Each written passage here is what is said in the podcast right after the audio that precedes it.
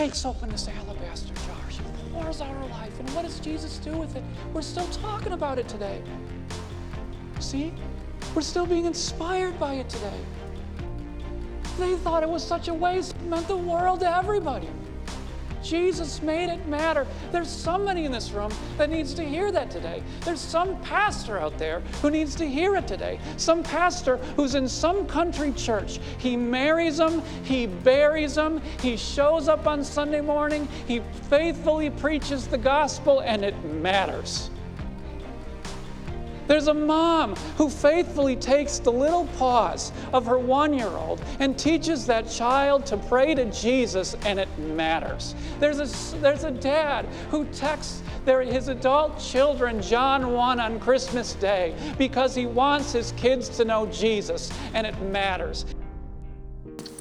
The following is a sermon from Peace Lutheran, a church located in downtown Aiken, South Carolina. For more information and for more content, go to peaceinaiken.com.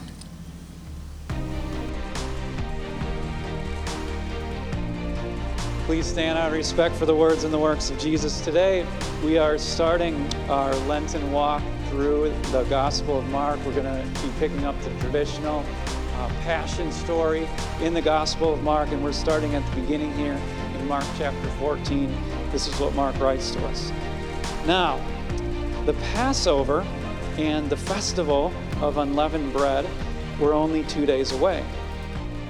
And the chief priests and the teachers of the law were scheming to arrest Jesus secretly and kill him.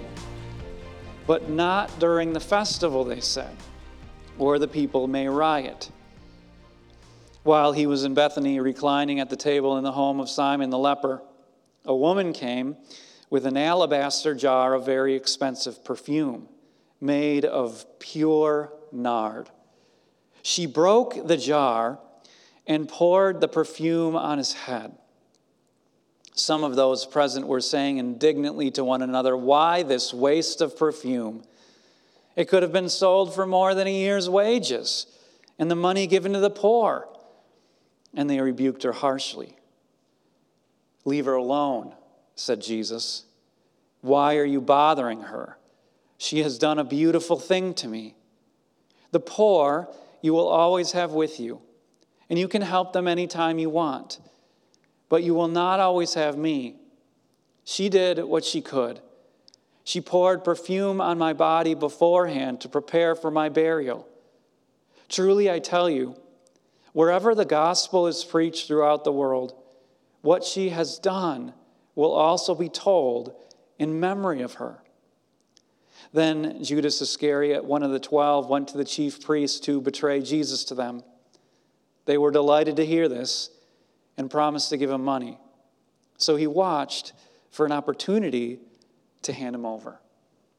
This is the gospel of our Lord.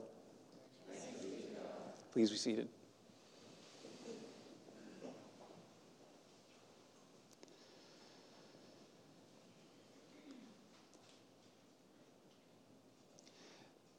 This wasn't a normal dinner party. There was death on the front end of it, and there was death on the back end of it. On the front end of it, there were the teachers of the law and the chief priests who were scheming and, and plotting and, and planning to arrest and kill Jesus. We even get to become, through Mark's story, a fly on the wall in those smoke filled back rooms. We get a quote of what they were saying. Let's arrest him. Let's kill him, but not during the feast. The people might riot. And you get this insight that this was a cold killing, not a hot one which helps us understand that this came from a particularly deep place of wickedness. This wasn't going to be a crime of passion. This was a crime that was calculated, even to the point of them thinking about the political consequences of taking out Jesus. So there was death on the front end, and there was death on the back end. This woman, she pours out the perfume, and Judas is so upset about it that he goes and he pushes all the dominoes over faster. He goes to those chief priests and the teachers of the law and he says, I'll betray him. And they go, Yeehaw, game on. Because now they found a way to take him out quietly. So there's death on the front end of this dinner party, and there's death on the, on the back end of the dinner party, and there's death raining down all around this dinner party. And so inside the dinner party, nobody probably knew what to say. What do you say? You can just imagine the hard silences in the room. You can just imagine how Philip, who normally liked to tell jokes, didn't tell any jokes. You can imagine how Bartholomew, who probably loved to tell stories, didn't tell any stories. They were all there, silent. And then in burst this woman. One commentator points out that it seems like it's a little bit of a surprise. There's no knock at the door. There's no hi, welcome, why don't you come on in? She bursts in. And when she bursts in, all of the hard silences fall to the ground. All of the decorum, all of this, we don't know what to say, that Jesus is going to be arrested and die. All of it just crashes to the ground. And this woman come in, comes in and she does all the talking without even talking. She speaks entirely through her words. She's got an alabaster jar. Must have been beautifully carved with a long lithe neck Alabaster is a, it's a beautiful stone. It's a soft stone that has beautiful marbles through it, creamy, translucent material. In the ancient world, they'd use it to carve it into beautiful decorative items that held expensive things. It was that beautiful. They spot this alabaster jar that she's carrying. They must have known what it was right away. Had to be perfume. If it was, after all, a dinner party. And you had to be prepared for dinner parties. I mean, everybody back then stank to high heaven. I mean, the human BO back then was terrible. They didn't have cars, they walked. It was the Middle East, it was hot. And what did they have back then? Do you think they had showers? No, they didn't have showers. They didn't wash away human stink back then. Back then, what they did with human stink is they covered it with more stink. So they'd use perfume. When you got to a dinner party, they dab a little bit of smell behind your ears or anoint your head so that you could actually stand being in each other's company. But this was different because this was a particularly expensive, see, perfume. And this woman, she didn't take it and, you know, dab a little bit behind the ears or something like that. No. She broke it. She poured the whole thing out on Jesus. It wouldn't be enough to say that the room was shocked. No, they weren't shocked. They were angry. Livid, actually. Mark says that they were indignant. They were so indignant that Mark says that they rebuked her harshly, which is the Bible's way of saying that they lit her up. They verbally lashed the woman. Now, if we're going to do this story justice, and we do need to do this story some justice, we need to take this story in the way that Mark tells it. Mark doesn't record for us any words from this woman. What he records is the response of the onlookers. Because Mark wants us to identify with the onlookers. He wants us to understand and make a judgment like they did. He wants to draw us out a little bit. So, what do you think? You've seen this kind of, kind of thing before, haven't you? It's the 4th of July. 2009. Uncle Marv goes out and he buys $50,000 worth of fireworks. 15 minutes later, they've all been lit up and it's over. And you lean over to your wife and you say, Well, I hope he enjoyed it. What a waste. We've done this kind of thing before. We've made these kind of judgments before, these pragmatic judgments. What I could have done with that money, come on. What a waste. You know, it's the kind of thing that you want to do when you, when you go to an expensive restaurant and you see that, that couple over there at the other table, they ordered a $40,000 bottle of wine. And you want to walk up to them and you want to say, You selfish snobs. You going to do that right now? You going to do that when one mile away there are people who don't have a place to sleep? How selfish. What I could do with that money. See, it's the same thing. We even have words for this in our vocabulary. We call it conspicuous consumption. It's the same thing. This woman, she goes up to Jesus. She breaks the jar, $50,000 worth of perfume that goes up into the Palestinian hot night in 10 minutes flat. Well, that was nice, they said. Smells heavenly for 10 minutes, and then it's done. What a waste. And they lashed her.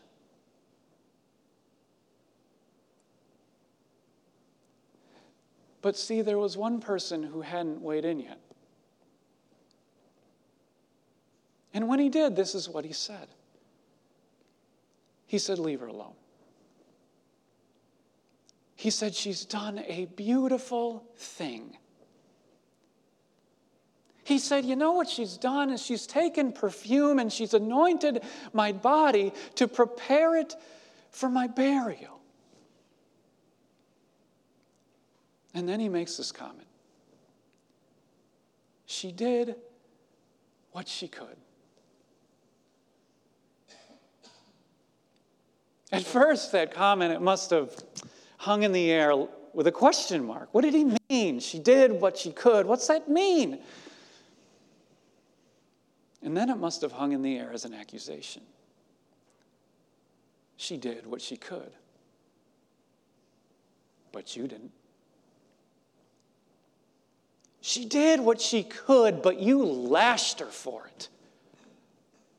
She did what she could, and you sat there and you did nothing. Makes you think about so much, that little line. She did what she could. It makes you ask yourself this question Am I? Let me get it like this. I was involved in a conversation early last week. We were talking about Americans and what sociologists say about Americans. And what we said in the conversation was this that sociologists say about Americans that most Americans don't know why.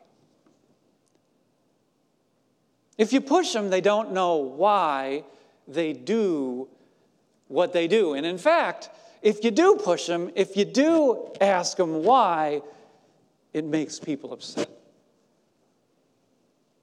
Why do what you do? What's your purpose?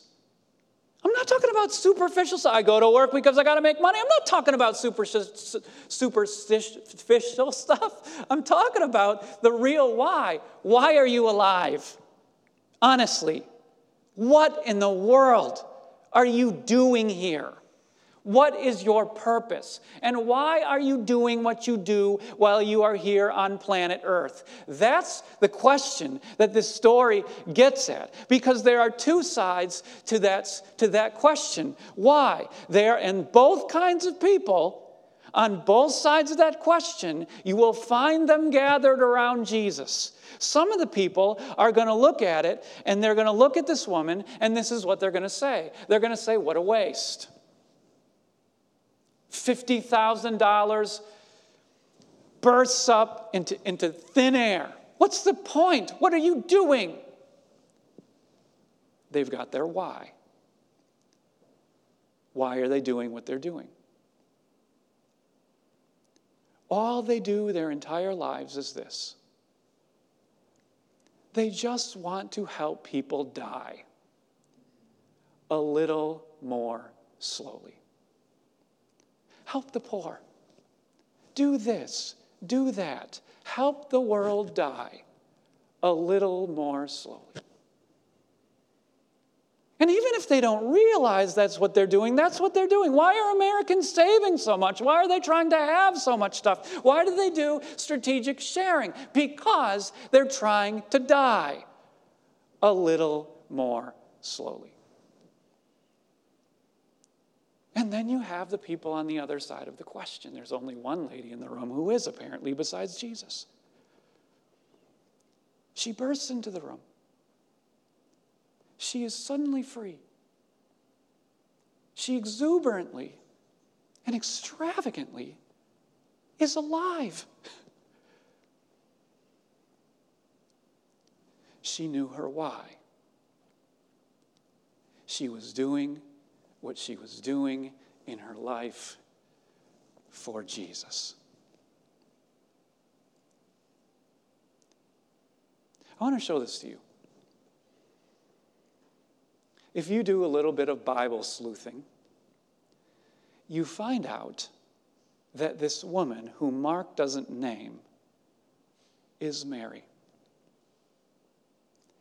This is the same Mary who sat at the feet of Jesus while Martha was bustling in the kitchen. What was she doing? She was listening to Jesus. This is the exact same Mary who, when her brother Lazarus died, gets treated so differently than Martha. When Jesus comes to Martha in her grief, he has to teach her. He has to help her understand because she hadn't been listening. But, but when Jesus comes to Mary in her grief, do you know what he does? He just cries with her. Why? Because she had been listening. This is the same Mary who probably had used her life savings when her brother Lazarus had died to buy this beautiful alabaster jar full of this spiked nard that she could come and dump on his dead body when it started to rot. The same Mary who never had a chance to do it because Jesus had raised Lazarus from the dead. This is that Mary. The same Mary who bursts into the room, who does what she can and anoints Jesus before he even dies. Do you know why she did that? Because she had been listening. See? She knew that Jesus had said that I'm going to be killed. And on the third day, I'm going to rise to life. See, she knew that the body wasn't going to be in their possession. She wasn't going to have a chance to anoint Jesus' body, especially because his body was going to raise from the dead in three days. Why did she anoint Jesus before he even died? Because this was her moment, and it was her only moment, in fact, to be able to do so. She was anointing Jesus not because she knew that he was going to die, but because she also knew that he was going to rise. So she did what she could. She broke her jar and she poured it out for Jesus.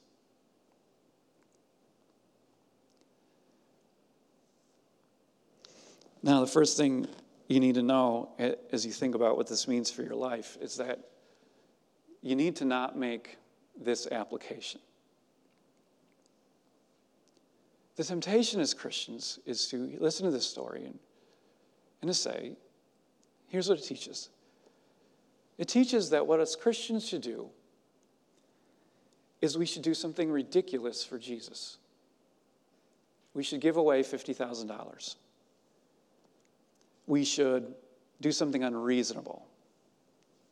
We should do something that will give us a legacy, a memorial, because that's what this woman gets. She gets a memorial from Jesus. She's going to be known forever for this. And if you think that, I'm making a caricature of what people think I want to tell you this. I, I heard a sermon not all that long ago where a pastor came out and said this. He introduced his sermon. He said, Look, I want to have a legacy. I think Christians should want to have a legacy. He even started out with an illustration. He, he came out and he said, You know, in the first service, I lit money on fire because I wanted to show as an illustration of what this lady did. She just made it go up in smoke. Don't you Christians want to have a legacy? See, be a really good Christian. Do something ridiculous. Give $50,000 to the church or something like that. That's a wrong application. I want to tell you why. First, that's selfish. Do you really think that this woman was outside the room thinking to herself, I want to have a legacy? I want to be remembered forever for what I do next. No, that's selfish. Secondly, do you realize that just feeds the culture of death? There are two ways that you can live for yourself. The first is that while you're alive, you use your life and your resources for yourself to make yourself comfortable. The second is that you use your life and your resources now so that you are remembered well when you're dead. Either way, you are doing it for yourself and you are doing it because you are dying. That's not what this woman did. Do you know what she was looking at when she went into that room? She was looking at Jesus. Do you know what she was thinking about when she went into that room? She was thinking about Jesus. Do you know why she was able to use such expensive perfume? Because she realized that Jesus had bought her with his entire life. Do you realize why she was willing to give away that perfume? Because Jesus was making her beautiful before the Father. Do you understand why she was able to break open the jar of that, that beautiful alabaster? Jar because she believed that because of Jesus, she ultimately wouldn't be broken. She was going to rise from the dead. See, this woman had her why. It was Jesus. Why could she spend on Jesus? Because Jesus was worth it to her. Why that beautiful perfume for Jesus? Because Jesus was beautiful to her. Why would she pour out her life and her resources for Jesus? Because Jesus had poured out his entire life for her. That's the application of this story. Do you, read, do you want to know what hit me like a lightning bolt earlier this week? It's this too often in our lives, we try not to waste our lives. When what we really should be doing is trying not to waste His. Do you realize what He's done for you? He came down into the stench of humanity. And He perfumed us. And in just a moment, we're going to watch him pour out his life for us. Some people caught in the culture of death are going to look at it, and this is what they're going to say. The man was here in the grand scheme of things, what, like 10 minutes? And then he was executed on a cross? What a waste. We know better. He is the perfume for us that allows us to recline forever at the heavens, at the Father's feast. Turn your why upside down. Get dangerous. Why are you here? Why? Why are you here? What matters? What is going to be worth it? Why?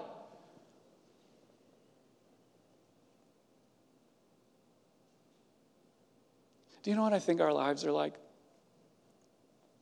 In many ways, they're like Jesus' life. We come into this world with the promise of death.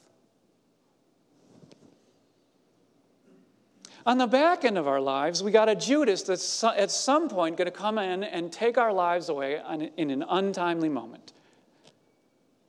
Our lives are bookended by death. In the middle, we have a moment. We have our 10 minutes. We have a moment when we can burst into the room with the perfume of our lives and we can break open the alabaster jar. Oh, I get it. Some people are going to look at us and they're going to say, What a waste. Those Christians, what a waste. They're living like they're going to live forever. What they should be doing is they should be living, helping everybody die a little bit more slowly. But see, some are going to stop. And perhaps they're going to stop long enough to listen. And if they listen, they're going to hear Jesus defend us. Leave them alone, he'll say. They're doing something beautiful because they're living for me.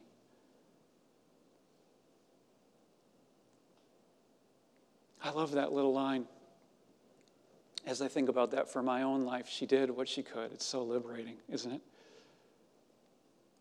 None of us are called to be heroes. None of us are called to be saviors.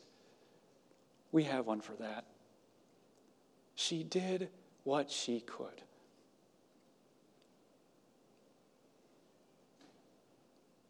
Some people, they tell me after I preach sermons, they say, Pastor, that was just for me.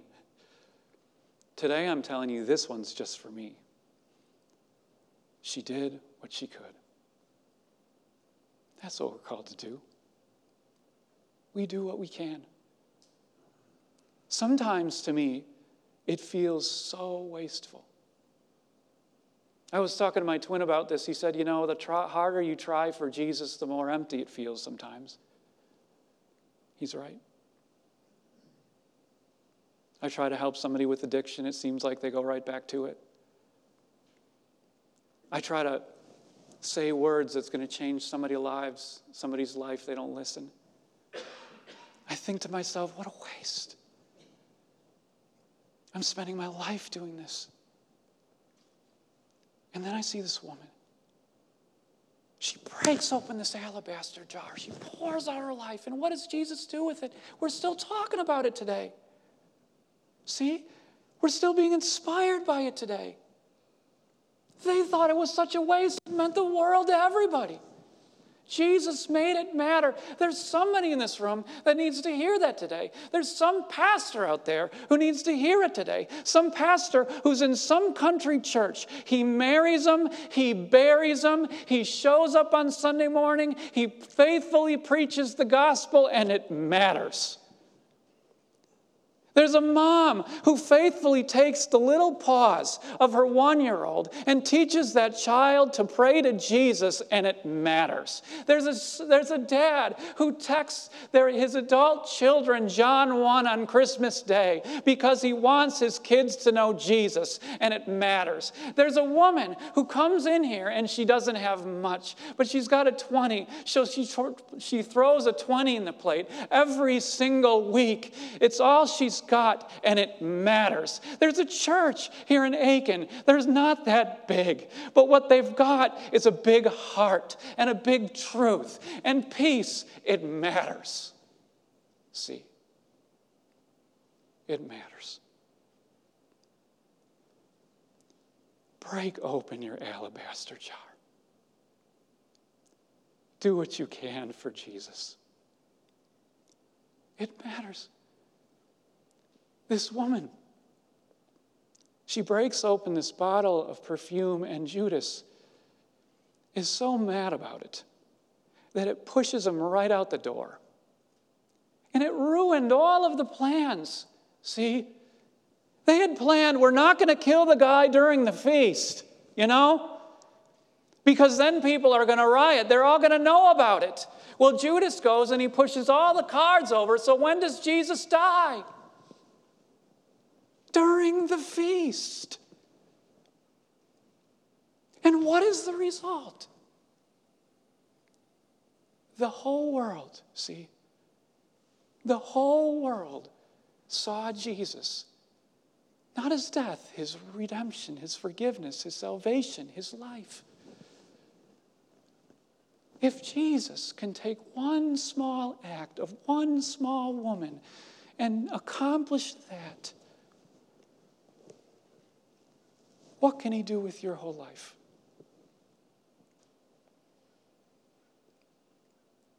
Let's pray. Thank you, Lord,